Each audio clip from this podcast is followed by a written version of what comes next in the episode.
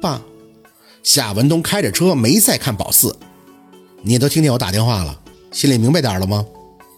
宝四点点头，好像是我被利用了，是商业竞争吧？怎么就这么巧，在人家酒店评五星期间被人举报有卖淫嫖娼的呢？夏文东无语。我虽然不是商人，但也清楚商业竞争中很多手段都是极其恶劣的。我问你，凯瑞出了这事儿，谁是最大的受益人？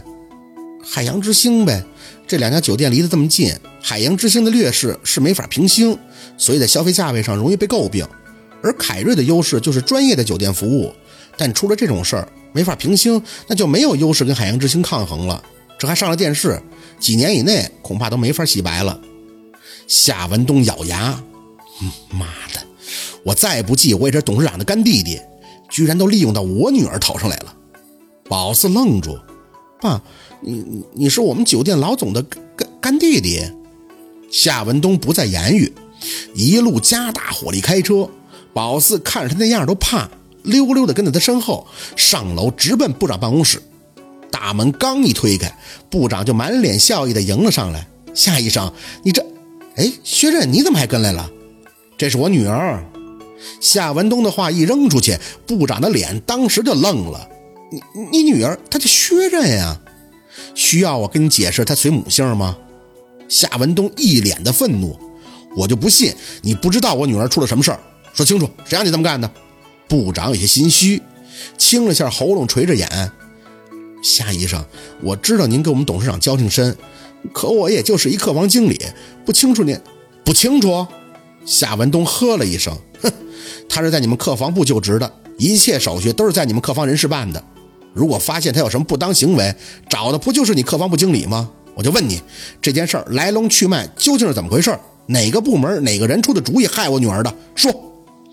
客房经理哆嗦了一下，夏医生，我真是好。夏文东点头，不是不说吗？我现在给你们董事长去电话，我就不信我搞清楚一件事这么难，你们居然想要毁了我女儿的前途。是陆佩。客房部长一见夏文东的手机，就着急忙慌的招认了。夏医生，我们都是打工的，您别为难我们成吗？这事儿当天晚上就发现了，董事长儿子的朋友，人家住在二十八层，发现名片以后，第一时间就给董事长的儿子去了电话。这一切的主意都是他出的。陆佩，宝四心里一紧，坑他的居然是二十九层那个总统套的客人。而且他居然还是董事长的儿子，夏文东满脸也写着意想不到。他不是一直在国外吗？什么时候回来的？等等，所以是他安排把我女儿的号码印在名片上了。部长看着宝四也有几分的不满。你说，那你这个丫头平常看起来是又灵又精的，怎么能做这种蠢事儿呢？哎，夏医生，我是照顾你女儿的。二十九层就一个总统套，是住的董事长的儿子。可是他入住前交代过不要身份外泄，我也就没说明白。他自己也说不喜欢被人打扰，所以呢，只要薛任本分规矩，那就一点问题都不会有的。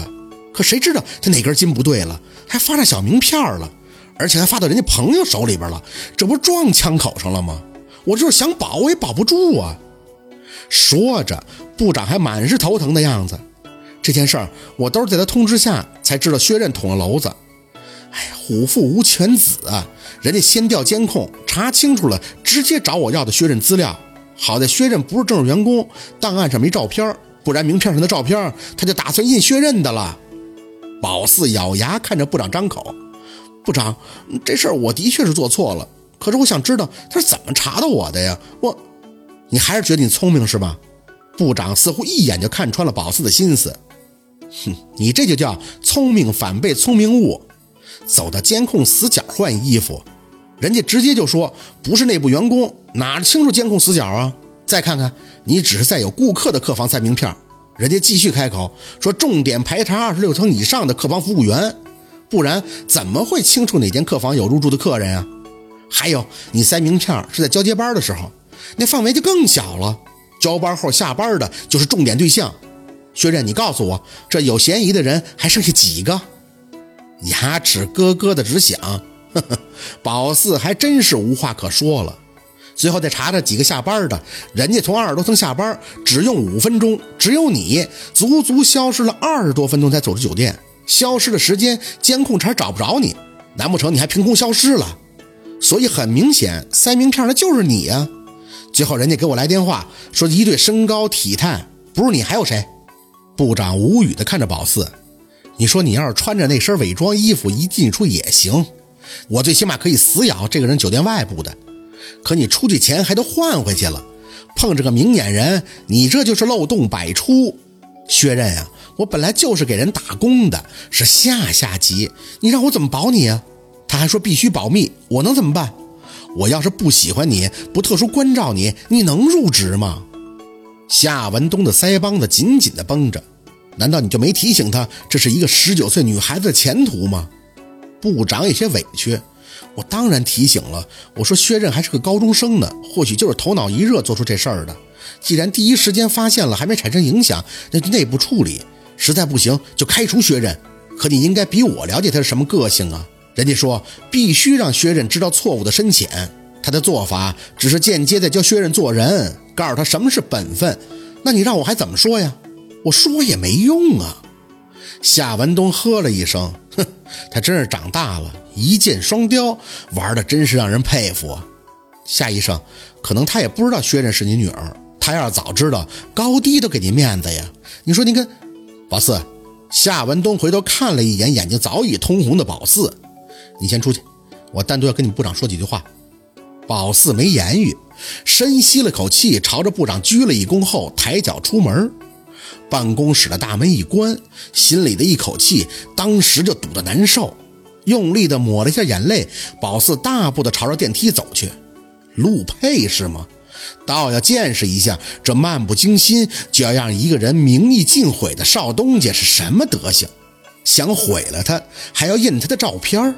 宝四是做错了，可他的做法那更是无耻。一箭双雕，你射雕的时候考没考虑一下雕的立场呢？他妈的，真是阴损到一定境界了，死也拉你一个垫背的。今天晚上是徐姐值班，心里也清楚这个时间徐姐应该还在值班室，没犹豫，直奔总统套就开始拍门，里边没动静。宝四咬牙点头，没在是吗？进去等。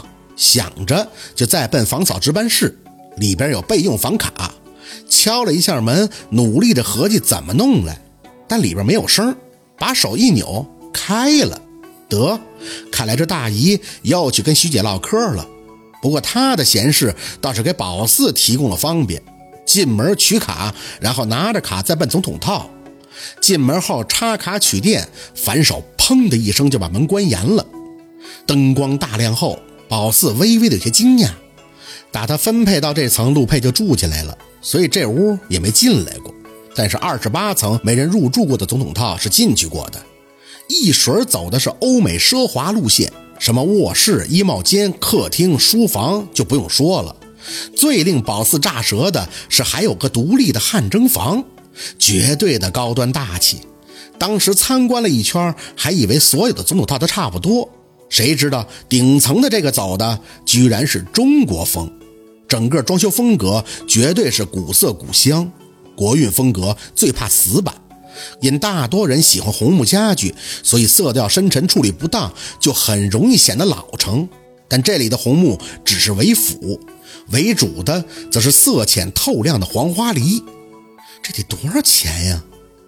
朝着客厅走了几步，入眼的一个直立天花板的博古架直冲眼球。天哪，是紫檀的！手上轻轻的摸索，脑子里不停的蹦着词汇，设计精巧、简练大方、古朴醇厚啊！架子上装饰的摆放了一些古董，除了木头，宝四对这些东西都不太熟，好奇的看着，眼神儿却在上挑时直接凝住。我的盒，是宝四当年让舅妈卖了的小叶紫檀首饰盒。内心各种的澎湃，踮起脚尖，小心翼翼地把它从架子上拿下来，仔细地看了看铜锁，彻底的确认了，抱在怀里以后，恨不得热泪盈眶。你怎么会在这儿呢？谁？啪的一声，门锁发出声音，宝四心里一紧，居然是抱着盒就冲进了距离客厅最近的卧室，打开大衣柜，一看里边没几套衣服，上脚就躲了进去，盒子还紧紧地抱在怀里。宝四吸了吸鼻子，还以为再也看不到这盒子了，可感慨还没发完，他就反应过来，钻这儿干什么呢？推开柜门，胸口微微的提气，就算是不是在这里找到了被卖的盒子，也不能缓解他的怒气。宝四是要来质问这个臭不要脸的陆佩的。